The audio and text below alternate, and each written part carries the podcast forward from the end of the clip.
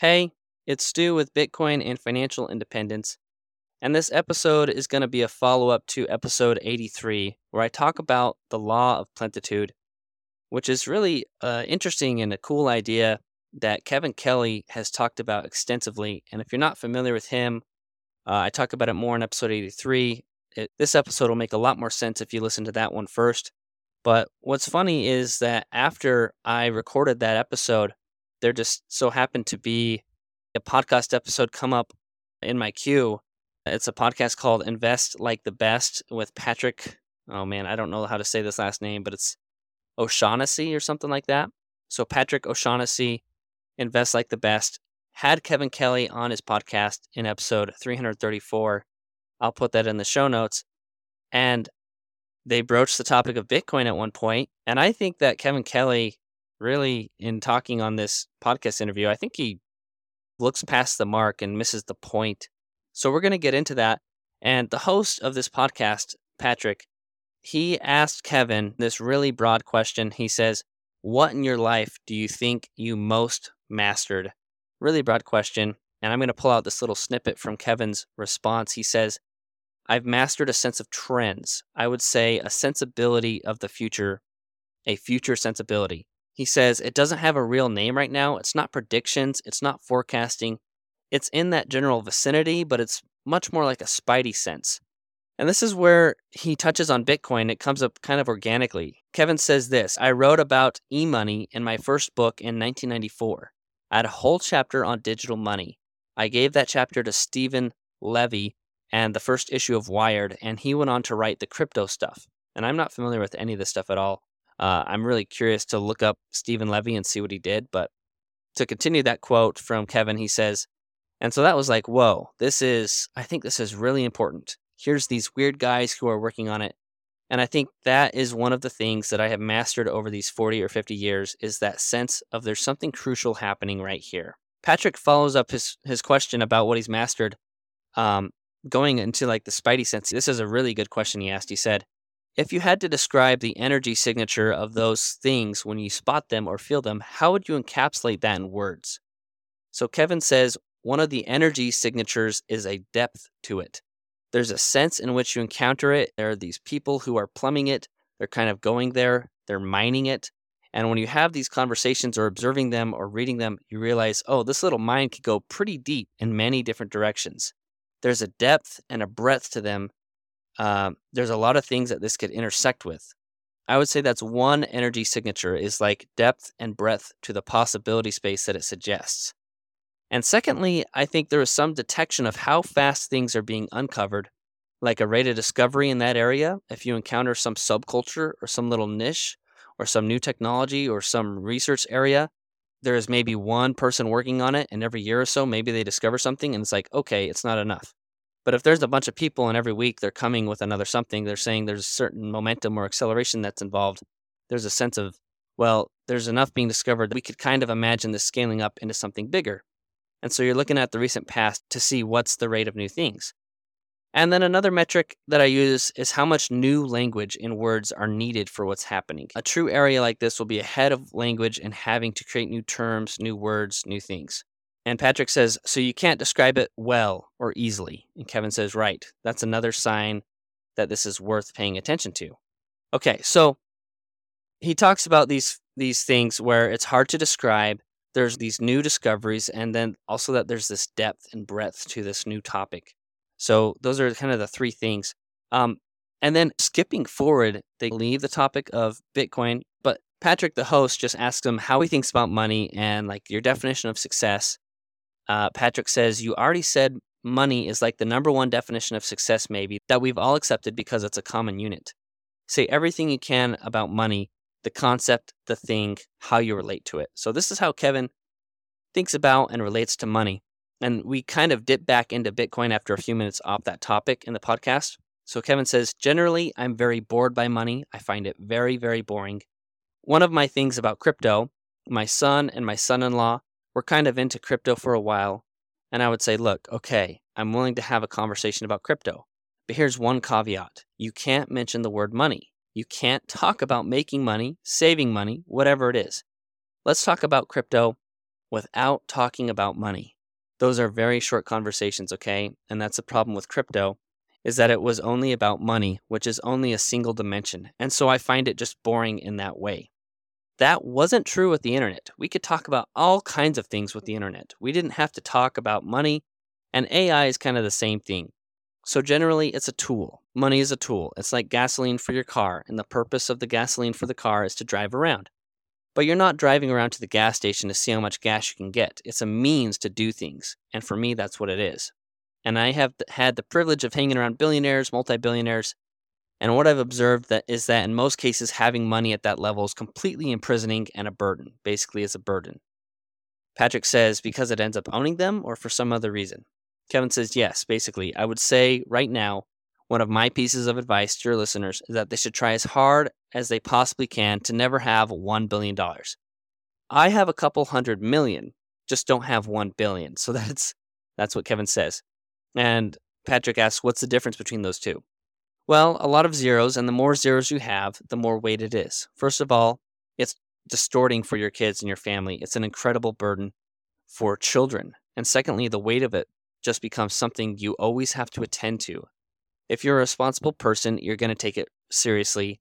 And it just becomes something that you can never escape because you can't spend it. It's almost impossible to give away by yourself. So you're suddenly running an organization and it's a whole another job, and, and they may not be the most authentic thing for you. I mean, a lot of the billionaires I know, if you get them to be honest, it's a lot of luck. It's a lot of good luck or bad luck.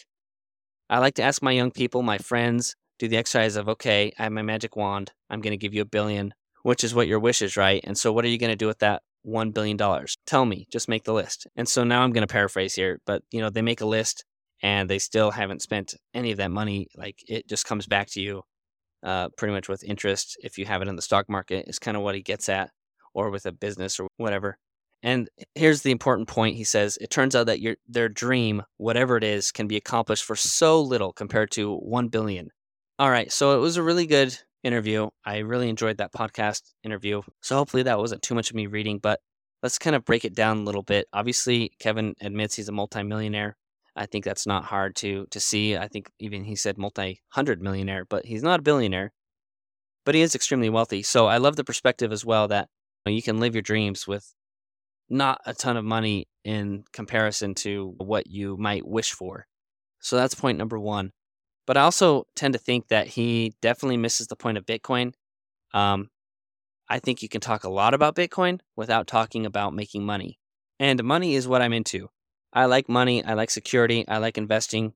I like trying to be smart and understand the market and all these things. Um, that's all super interesting to me.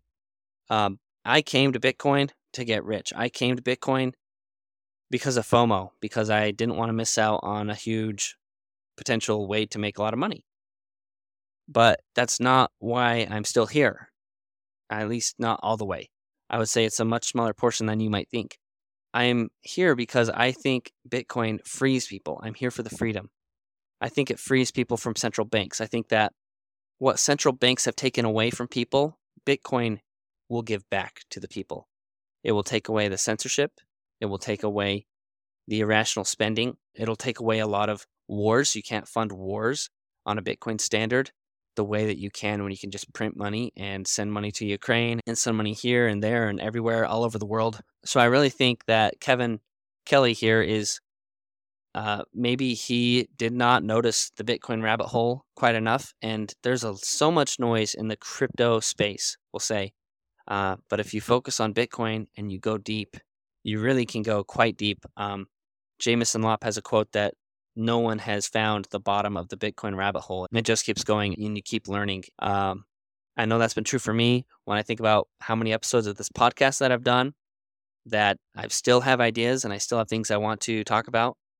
I have learned a ton because of my interest in Bitcoin and from other Bitcoiners' interests in learning about health, fitness, food, nutrition, uh, even sunlight and war and power projection and physics and thermodynamics, economics, all of it.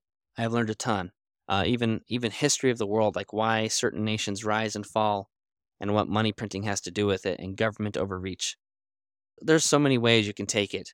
Um, I would say to Kevin Kelly, maybe one of the most exciting things, especially as a wealthy, generous person, would be to read Alex Gladstein's book, Hidden Repression How the IMF, that's International Monetary Fund, and the World Bank sell exploitation as development. This is a book that uh, it was number one on my list, and I have it now. I have a physical copy. I just need to find time to read it. I'm in the middle of like five other books right now. So it's taken me some time to work through all these things. But I would think that that's really a strong angle for Kevin Kelly to look at things and the life changing, world changing implications that Bitcoin can have at a nation state level and at an individual rights level. But Kevin Kelly, uh, you know, there's this interesting dichotomy with him probably where he is very wealthy. He is extremely privileged because of that wealth to some degree. You know, he's you could consider him maybe an elite but at the same time, he's very down to earth and very, I think, you know, he, he strives to be humble. I see, I sense this humbleness about him where he is here to learn and to teach and just to share ideas. And I really like that about Kevin. But I, I think that he is missing the point about Bitcoin that it's about freedom and about removing the corruptible power of the elite and equalizing the playing field to the little guys. I think his point about trying not to be a billionaire and that you can live your dreams on so much less than some absurd amount of money that you might have wished for. I think that's an extremely important point as well. That it's important to live life. You know, there's this big thing with Bitcoiners it's that to never sell, to hodl, to HODL, hold on for dear life, and that you're never going to sell. And I have that tendency myself. I have that mindset as well.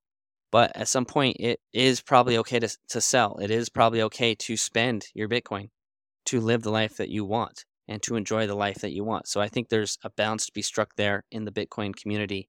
Although I think at some point, hopefully, there will be financing and ways you can borrow against the asset and not have to incur taxes and all this stuff. So I think that that's a smart way to do things. But try to remember that it's not about being filthy rich all the time necessarily make sure you are taking time to live your life. I mean, be smart, be responsible, do your best, like secure your future, secure your family's future, and be prepared. I think that's super important stuff. But make sure you live your life too. And that one day it's going to be okay to spend some Bitcoin and you're going to be just fine. So that's kind of my takeaway. I'll go post this episode on Twitter and I'll at Kevin Kelly and try to see if I can point him down the rabbit hole a little bit further because I think he's looked past the mark on this one. So, with that, I'm going to keep it relatively short. Remember that financial independence is doable, and I'll be back with you soon.